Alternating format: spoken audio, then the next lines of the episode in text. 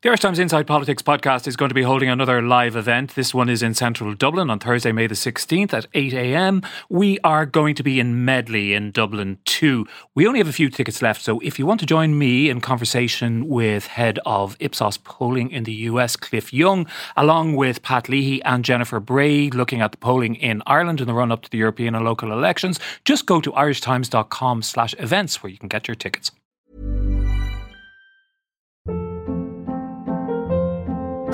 Hold up. What was that? Boring. No flavor. That was as bad as those leftovers you ate all week. Keke Palmer here, and it's time to say hello to something fresh and guilt-free. Hello Fresh. Jazz up dinner with pecan-crusted chicken or garlic butter shrimp scampi. Now that's music to my mouth. Hello Fresh. Let's get this dinner party started. Discover all the delicious possibilities at hellofresh.com.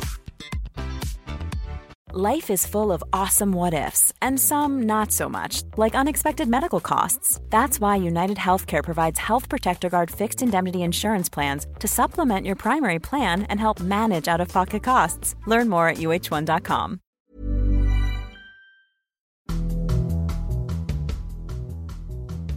It's Wednesday, October the 25th, and you're very welcome to the latest instalment of the Politics Podcast from the Irish Times. I'm Hugh Linehan, and today I was joined in studio by our social affairs correspondent Kitty Holland, columnist Fintan O'Toole, and political editor Pat Leahy.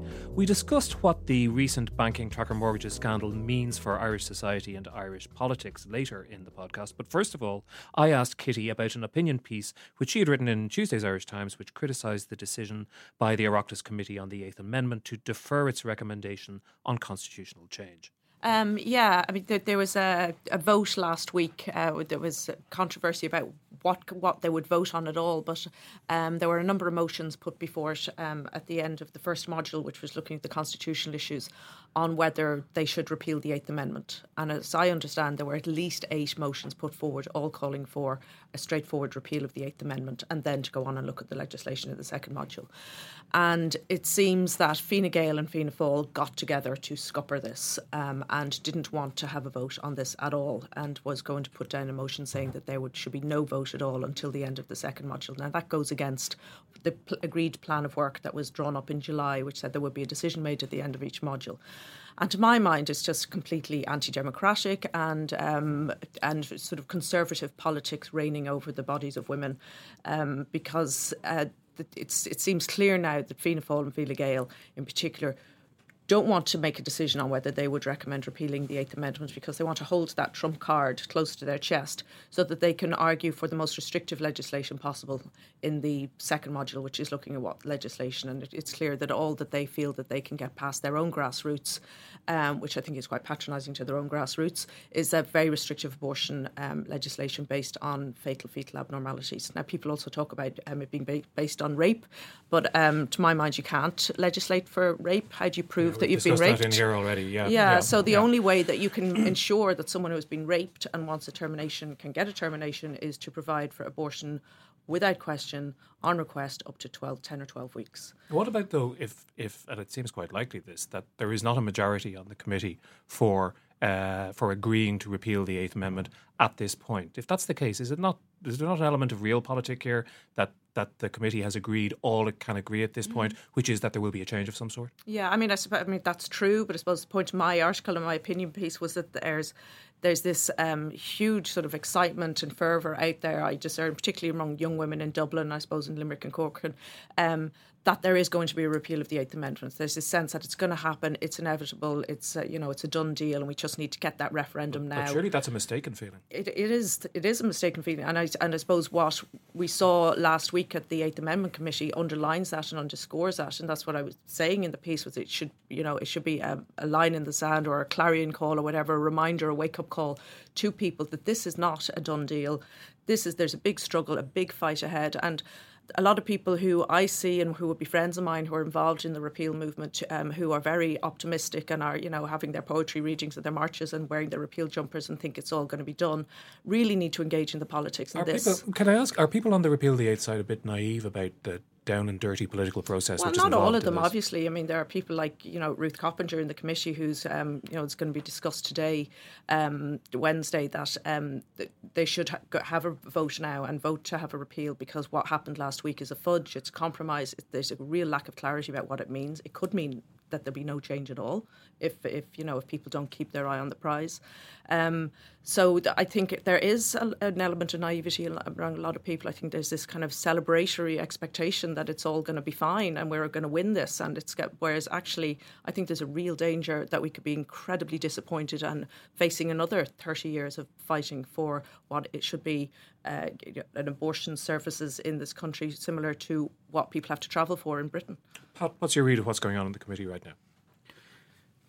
Well, I think what has happened, and I wrote a little bit about this last weekend uh, in in the paper. I think what has happened is that the the process is now moving to the political phase, and Kitty identified some of that in her piece yesterday, and obviously was highly critical of it. But it is a necessary phase because it is a, a political process. Ultimately, it ends with uh, a referendum. We presume a referendum on changing uh, the constitutional provisions on uh, on abortion, a, a, proposition for which there is overwhelming uh, public support, and opinion poll after opinion poll is clear about that.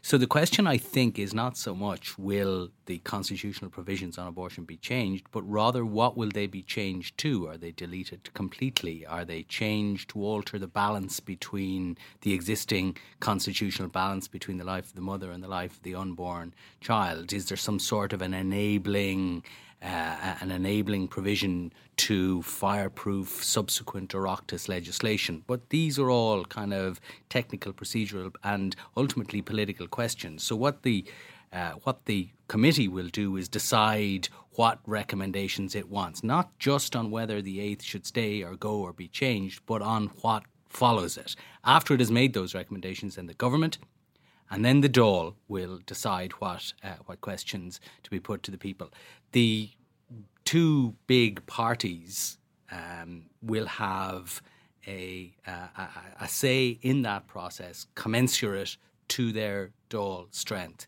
Their current belief, and it's one uh, attested to, at least in public terms, by repeated polls, is that there is not public support for a complete repeal uh, uh at, uh, at the moment, and the sort of and the introduction of the sort of regime that uh, that Kitty and many of the repeal campaigners would uh, would like to see. Well, so well, something. Sorry, I just ask you on that? that yeah. Just just just to understand what their thinking is. There are two elements you just described there. They don't believe that, and you said uh, there is support for a complete repeal. That's one element, and then you said and the sort of legislation which which Kitty, for example, would favour. Do those do those is there a divide between those two things? Is it possible to be, for example, I understand the Sinn Féin position is that they're in favour of a complete repeal, but and relatively restrictive legislation. Restrictive legislation, yeah, and that may that that, that is certainly a neater uh, a, a neater legal solution if you like. So you take it out of the constitution completely, and then uh, and then Parliament decides. But the view amongst uh, many politicians, particularly in Fianna Fáil and Fine Gael, is that taking it out of the constitution completely and handing over the responsibility entirely to the Oireachtas is not something that uh, that would currently be passed. And there's some polling evidence to suggest that they're correct in that. Now, public opinion can change over the course of campaigns, uh, uh, but we see no signs of it. Uh, uh, we see no signs of it changing over over repeated polls. So that that's the question that uh, will now be addressed. And the fact that Fianna Fáil and Fine Gael will have a greater influence over those decisions on what question is to be put to the people is because they're the largest parties in uh, in our parliament. So when Kitty, you say it's undemocratic, it's not undemocratic. They are the two largest parties in the Dáil. Well, I mean, maybe undemocratic is, but, but the fact is the committee agreed a, a program of work that they agreed in July that there would be a decision made about the issues discussed in each module, and Fianna Fáil and Fine Gael um, appear to have moved in to scupper that. And I feel that's wrong, um, and I think a decision should be made. And it, I mean, if they didn't, if they didn't think ahead properly about what what the implications of making a decision were at the end of the first module, well, that's their lookout. You know, they should have done their homework better. And I think they're now trying to undermine and being quite cynical about um, the um, the work of the committee and horse trading effectively over women's health, women's bodies, women's lives. Fintan, what, what what do you think of the way this process is going?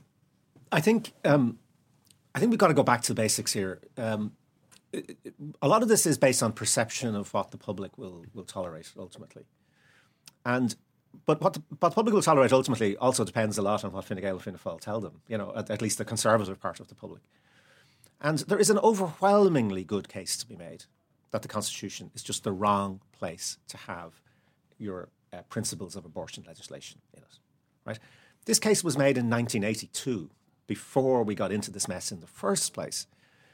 Uh, not just by people who are pro-abortion or pro-choice, but actually by people who are just, you know, reasonably competent lawyers or people who just taught a little bit about what a constitution is. A lot of people were saying, "Look, I'm really against abortion, but having it in the constitution is just madness. This is the wrong place for a, a, a complex issue to be to be dealt with."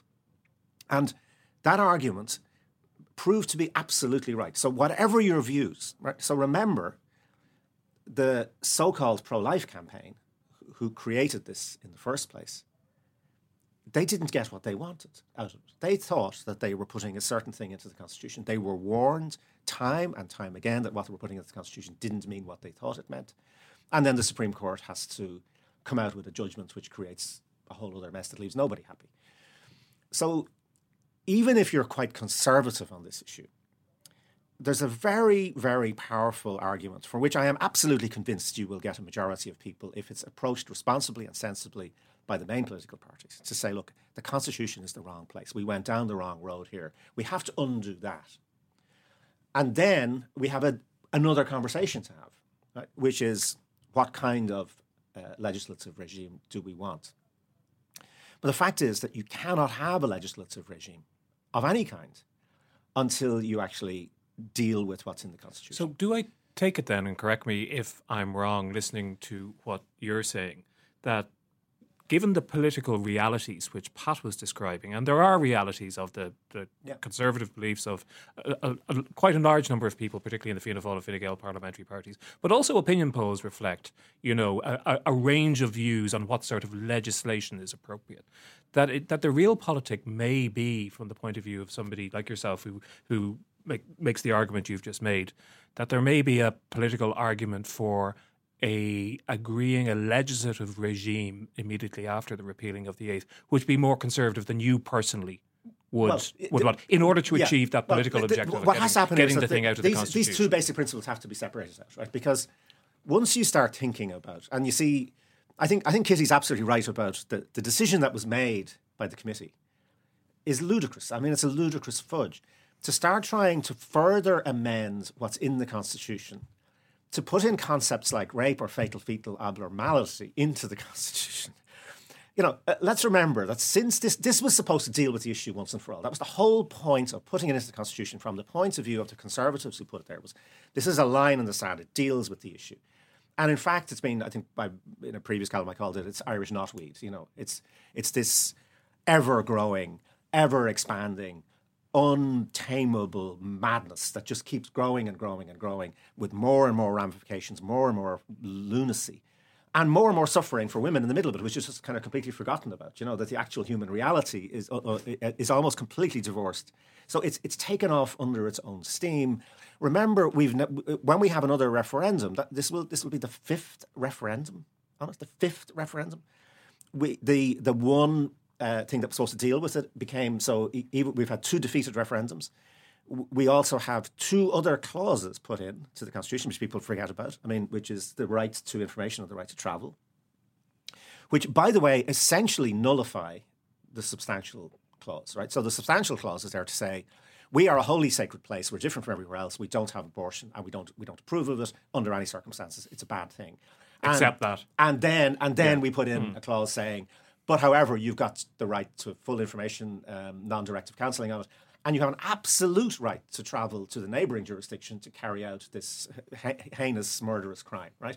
It, it, it's it's it is itself a sort of undermining of law, undermining of constitutional principle, and it just leads more and more. So it, if you put in a clause now which tries to amend that to say except for rape and fatal fetal, fetal abnormality or whatever, we just know where this is going to lead. It's going to lead to 500 more uh, High Court cases. Although the Citizens' Assembly has also recommended that new wording be inserted, inserted well, into the Constitution. What, what the Citizens' Assembly did was, was an interesting um, way of trying to approach it, right? Which was they felt that something had to be put in.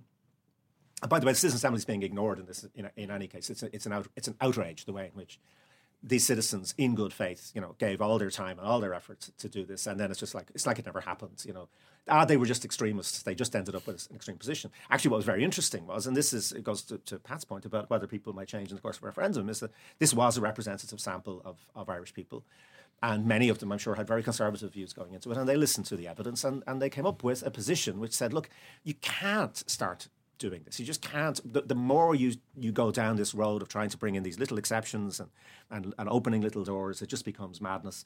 You, you have to try to do it in a clean way. The way they, they suggested was that you would amend the Constitution simply to remove the current clauses and then say there is a right for the uh, Oireachtas to legislate on this issue. Uh, and I think they were doing that because there's some fear. I, I don't see it myself um, that there's some fear that if you simply remove it, that there are implied rights in the Constitution elsewhere which would stop the Oireachtas from. It from confuses the very simple proposition that the thing shouldn't yeah. be in the Constitution in the first place, though. And I it? actually think they're but, wrong about that. But but that's hmm. that's that's that's a different question. But the the, the, the, the key point here is there's a gutlessness. You know, there's an absolute gutlessness. Every single politician knows, because everybody who has looked at this knows, from whatever perspective, that the Constitution is the wrong place for this. And what they don't want to do is face up to that very simple reality. It is their duty as legislators to say, you know, we've got this wrong since 1983. You can see the evidence. It pleases nobody.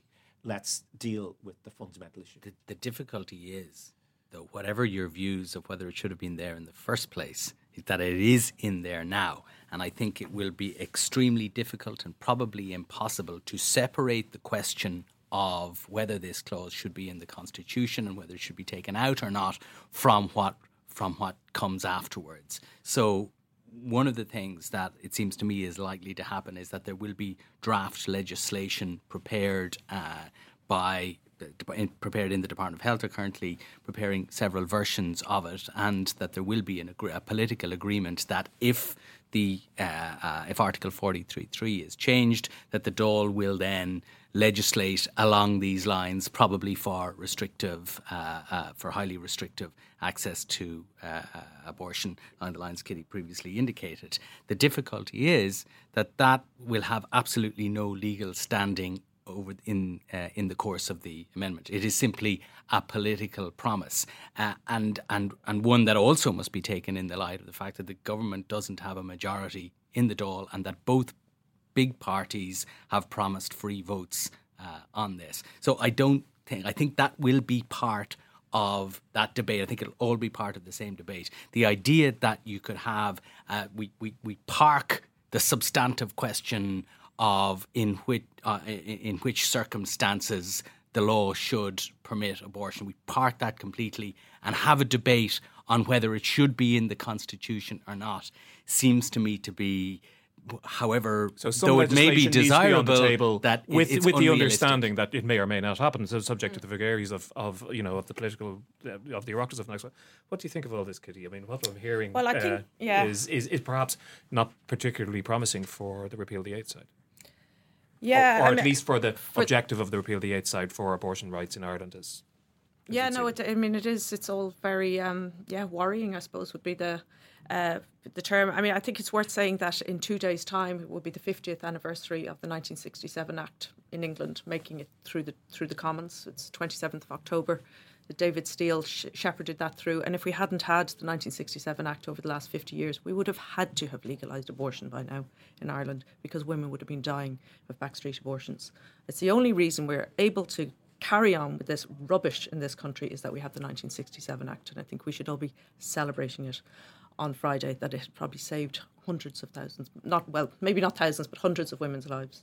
Is this? I mean, you, you talked earlier about the kind of the idealism and the enthusiasm of, of, of many young women on the repeal the eight side.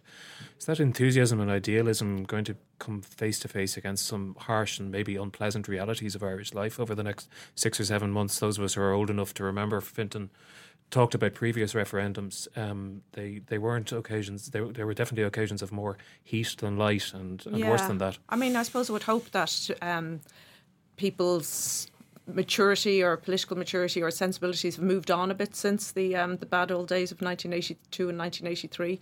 Um, but yeah, I think I mean Savita Halappanavar's death, another anniversary, in fi- her fifth anniversary coming up on Saturday of her death. Um, awakened a lot of young Irish women to the realities of Irish life and what the constitutional situation actually meant for real women and could mean for them potentially. Um, but yeah, they are going to come face to face, and I, I think it's they're going to I think there is going to be a wake up in the next few weeks and months about the fight that's ahead of us. You know that it has been very much a kind of a, a celebratory kind of sense that things are moving and think and history's on our side and things are going to change.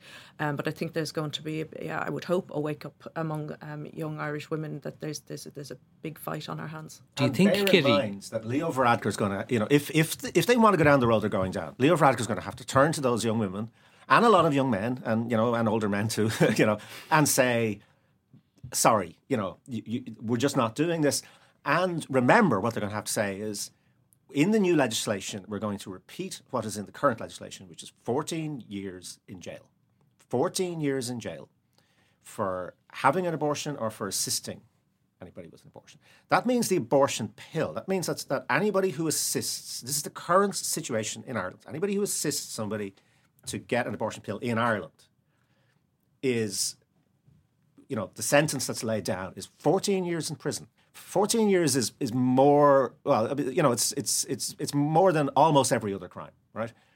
So this is the other reality. So it's like Pat's point is absolutely true, of course, that there is a substantial conservative constituency. But there's also a huge number of people in the middle on this issue who feel yeah, look, I'm, I'm uneasy about it. There's all sorts of complications. I don't quite know what I think about it.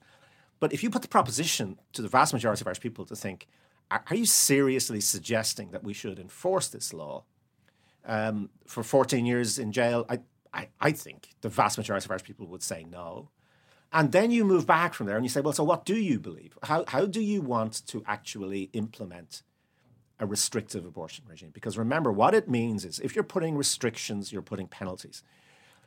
In the United States, when, when far right politicians have said women should be punished, when D- Donald Trump, in the course of the presidential election, said women should be punished for having abortions, even the far right said, ah, geez, you can't go that far. That's, that's, really, that's just really so extreme. And yet, this is the mainstream legislative position that Leo Varadkar and Micheál Martin are going to end up, uh, uh, on the way they're going, right? They're going to end up saying, we're, we are taking a position which is way to the right of Donald Trump, which is way to the right of all but the most lunatic fringe of American politics on abortion.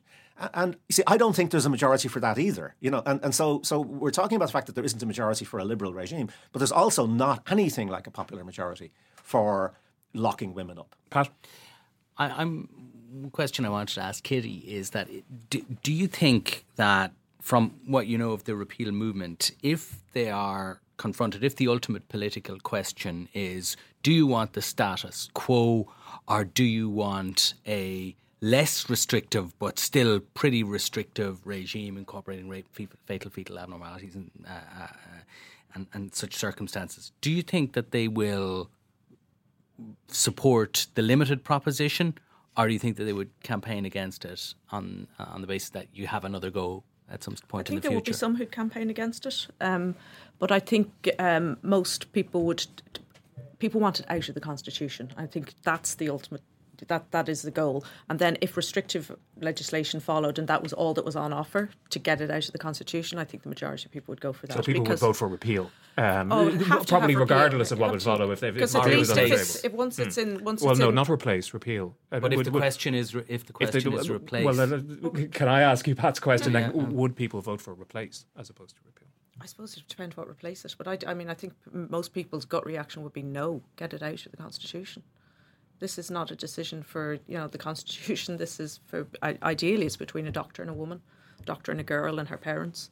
Um, that's where the decision should be. But you know, if that's governed by legislation, at least that can be changed. Isn't that fundamentally what this comes down to politically, Pat? Over the next over the next couple of months, it it seems to me is that will the Oireachtas we can have all, all these debates which we've been talking about here about legislation and what might follow and the arguments which which Fintan and Kitty have laid out. But if the question is whether it, the question for the Oireachtas, the main question almost is going to be: is it going to be a repeal proposition or a replace proposition?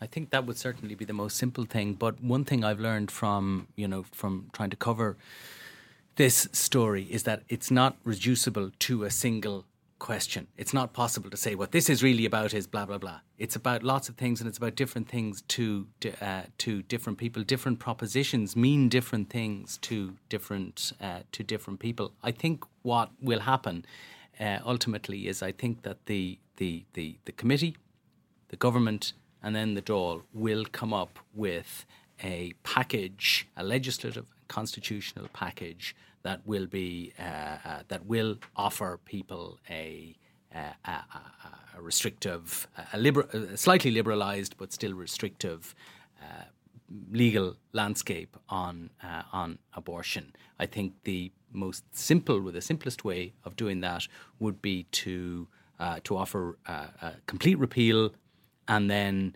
a, package of legislative measures that offered restrictive abortion. But that will be campaigned against on the by uh, by ma- certainly by pro-life voters or anti-abortion voters, but also by some people who are just nervous about the whole thing. And if there's one thing that the polls tell us is that very often people entertain conflicting notions Absolutely. in their heads. So that very few people, I agree with you, very few people would be supportive of uh, of the sort of penalties that are in the current legislation. Wouldn't like to see them implemented, but at the same time, the polls tell us that people are. You talk about the 1967 Act, Kitty. People are not in favour of the sort of regime that exists uh, in the UK uh, following. It absolutely depends act. on the questions that are asked, though, doesn't it? And I, I think this is where it's not unreasonable well, to, to expect a point it does. Some to a point it does, but it also, you know, it, it,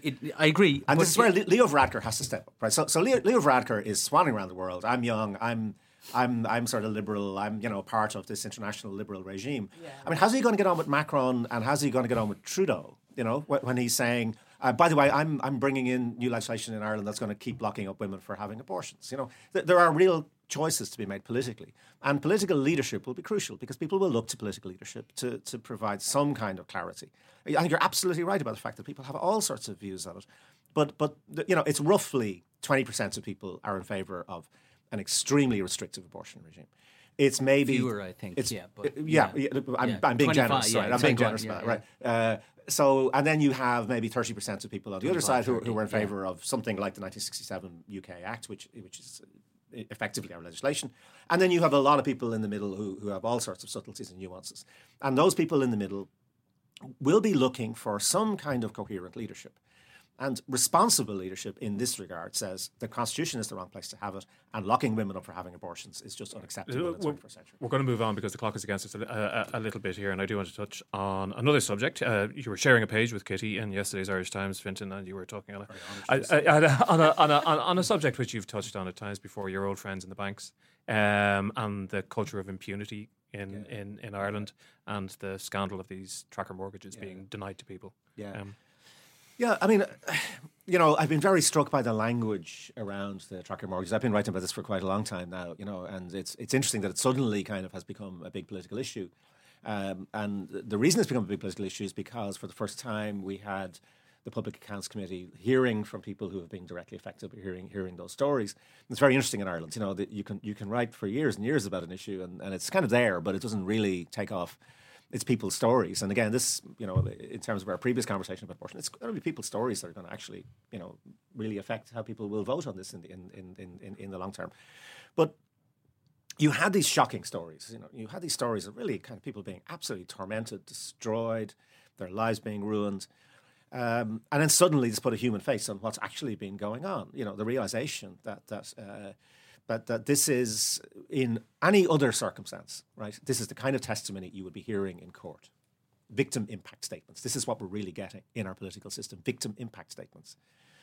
And yet there's a complete disjunction between the victimization and the suffering on the one side and personal responsibility on the other side, right? So last month, we had the um, CEO of AIB was in giving evidence about this. Uh, and he said, you know, this all resulted from a complete administrative breakdown, right? That was the, that's the phrase, right?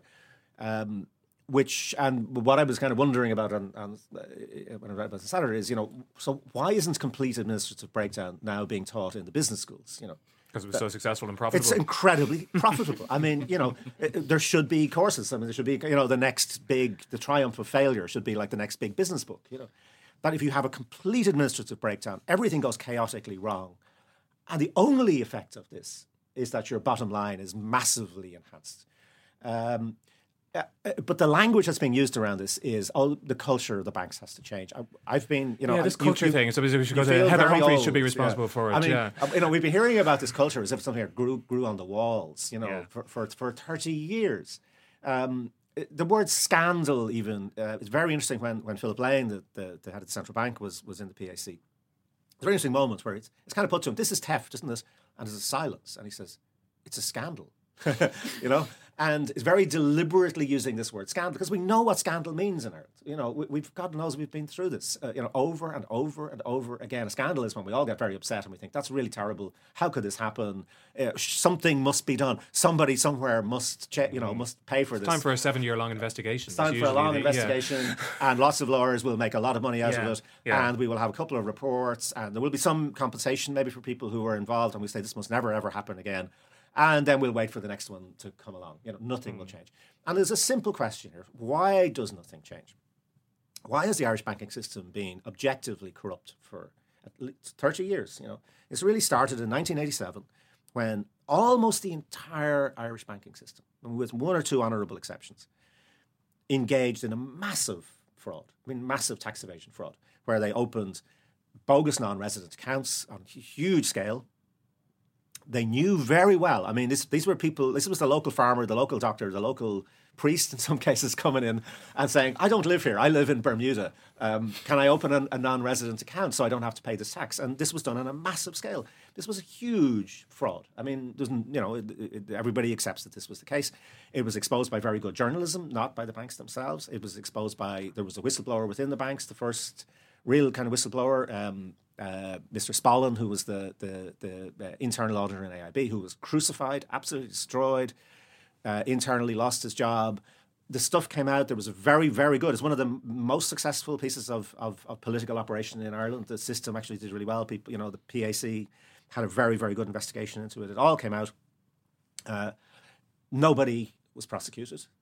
Nobody was disbarred from being a director of a bank. Um, and absolutely nothing changed. Nothing changed.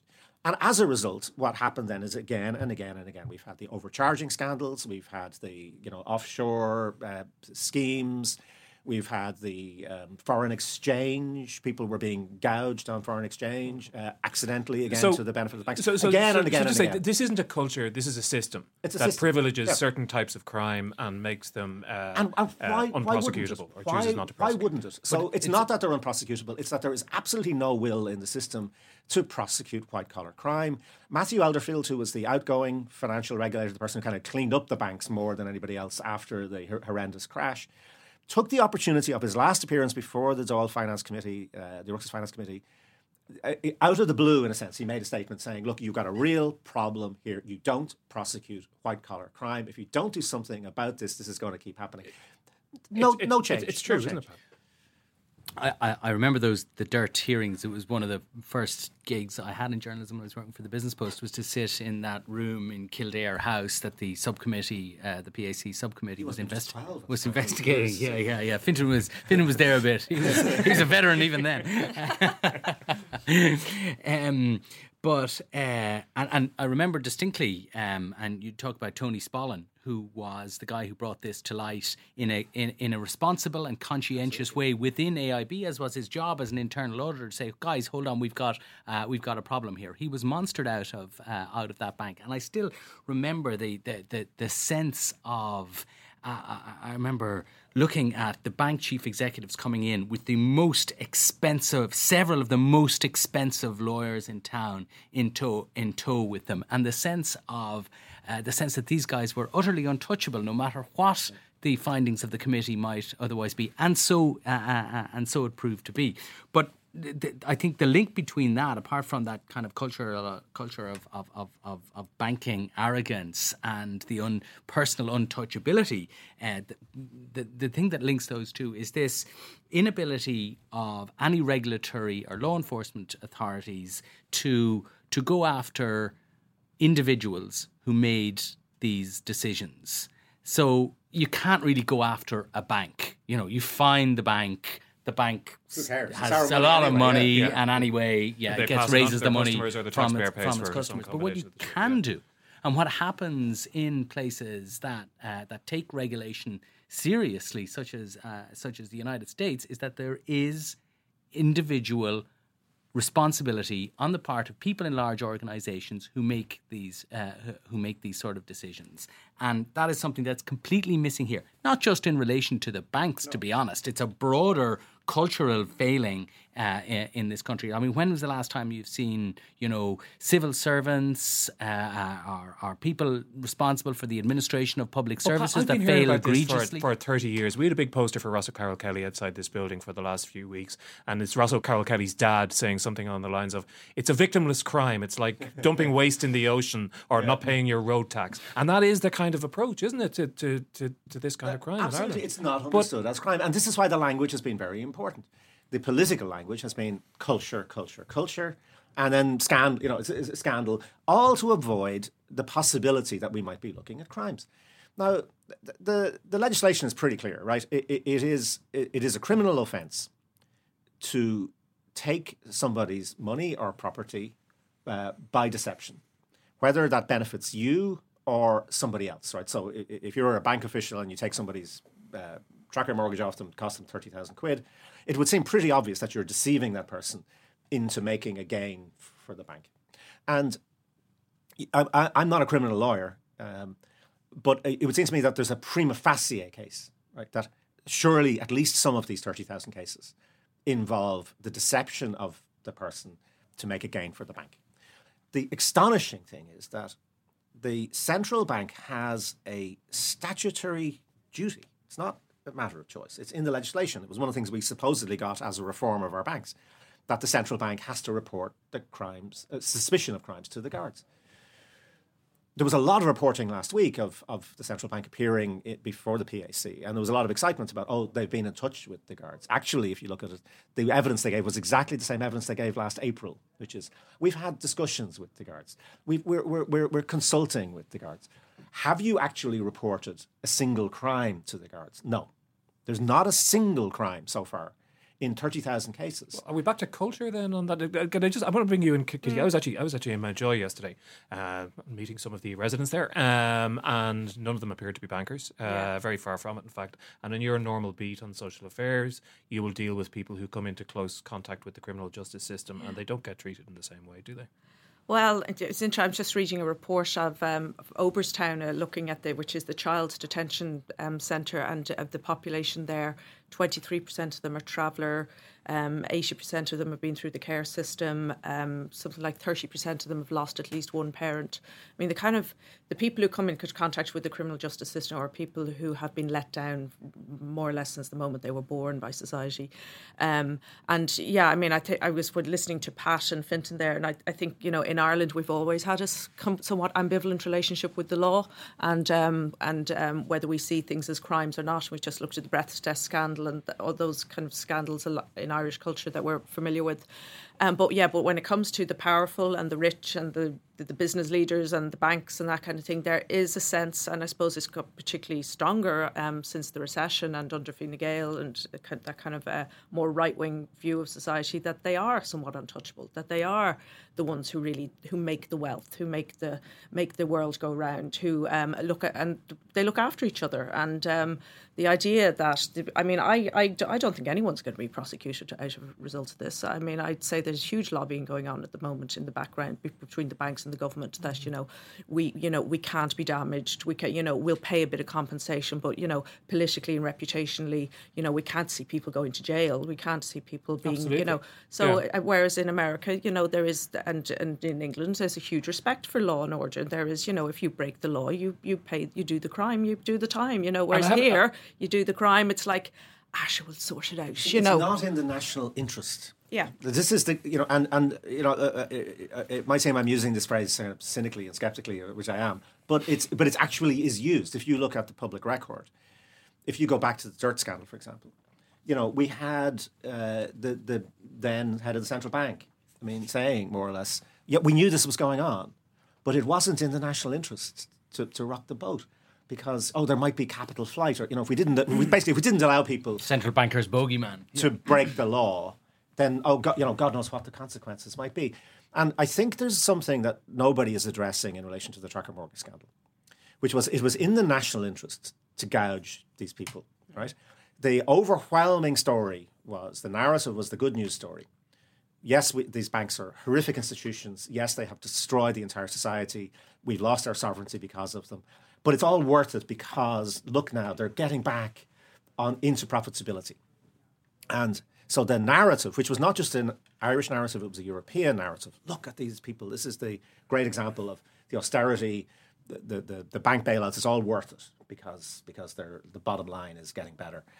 And the people with tracker mortgages were a problem to the narrative. You know, they, they were, they were, um, they were not only at that point because of the way the interest rates had changed, were they not making money out of them? Were actually losing money on them, right? So, so they I've were been the happily problem. making profits out of my bank for years because I'm on a tracker mortgage. yeah. Absolutely. Uh, but, you know, Congratulations, Hugh. Thanks very much, Pat. those of us who have tracker mortgages were the problem, right? And uh, I think one of the reasons why there won't be prosecutions and why this won't go too far in terms of probing who made the decisions. What did the Department of Finance know about it? What did the central bank actually know? You know, they, they're they're all looking and they're saying "Is- it's it's great the banks are making profit. Yeah. Uh, this is the story we want. Did they have any interest in looking under the bonnet? Well, there's, and there's, there's bound to be sins of omission there, aren't there? There's bound to have been financial reports that came through that show that, oh, look, a remarkable number of people have chosen to come off their tracker mortgages, which, you know, if you're one more interested, one would one think about it. The, Well, the, it's the clock really is it's ticking. a So I want to give you the fundamental, it's kind of a contractual point about whether the bank was entitled to deprive them of their uh, of their trackers or not. The banks, I, I don't think the banks are suggesting that people willfully chose to come off the No, trackers. but if you It's were about looking at whether those they had the numbers, right if you had to, some kind of and that's why today's and you were looking at story numbers, today's yeah. story is quite significant. Dominic Coyle's story on the front page of, uh, of of the paper this morning because it suggests that there may have been another cohort in AIB who were entitled to revert to tracker mortgages at the time, but the bank decided that they didn't qualify for that. So it seems to me the next phase of this is to examine those contracts and to take independent legal advice. Strangely enough, the bank's legal advice confirmed to it it was entitled to do whatever it liked in this regard, but whether that stands up to independent scrutiny is What do you say, question. finally, Pat? What, what do you say to somebody listening to this podcast who says, I've been listening to you lot gasbagging about the bloody banks for the last 30 years and still nothing has changed. I just chose to choose to be completely cynical about a political system which fails over the course of generations to address this identifiable problem. I would say tune in next week, and there will be more gas bagging on similar uh, on on similar subjects. gas bag I mean, to to an extent, you know, uh, it's it's somewhat tried to say we get the uh, we get it's a broader question, of course. It's somewhat tried to say we get the politics that uh, that we deserve, you know. But I mean, we go back to our our earlier discussion, and you know, the uh, the voters of our great nation have chosen to put a particular set of politicians uh, in in power. There was a period, maybe seven or eight years ago, where it looked as if profound change might be uh, might be on the way. But recent trends suggest that that is not the case, and that the uh, you know the the the small c conservative parties that people have voted for in overwhelming numbers since the, since the uh, since the beginning of this state will continue to dominate our politics. I'm sure there are positives uh, to that, but there are certainly negatives too. So you heard it here first. It's all your own fault. We'll be back with more of that next week. Thanks very much indeed to Fintan, to Pat, and to Kitty. And that's it for this edition of Inside Politics. Thanks to our producer Declan Conlon and engineer JJ Vernon. Remember, you can find us on irishtimes.com slash podcast. You can get us on iTunes or whatever your preferred podcast provider might be. But until the next time, goodbye and thanks very much indeed for listening.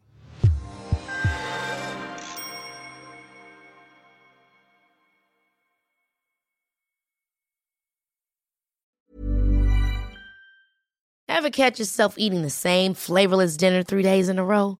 Dreaming of something better? Well, HelloFresh is your guilt free dream come true, baby. It's me, Keke Palmer. Let's wake up those taste buds with hot, juicy pecan crusted chicken or garlic butter shrimp scampi. Mm. Hello Fresh. Stop dreaming of all the delicious possibilities and dig in at HelloFresh.com. Let's get this dinner party started.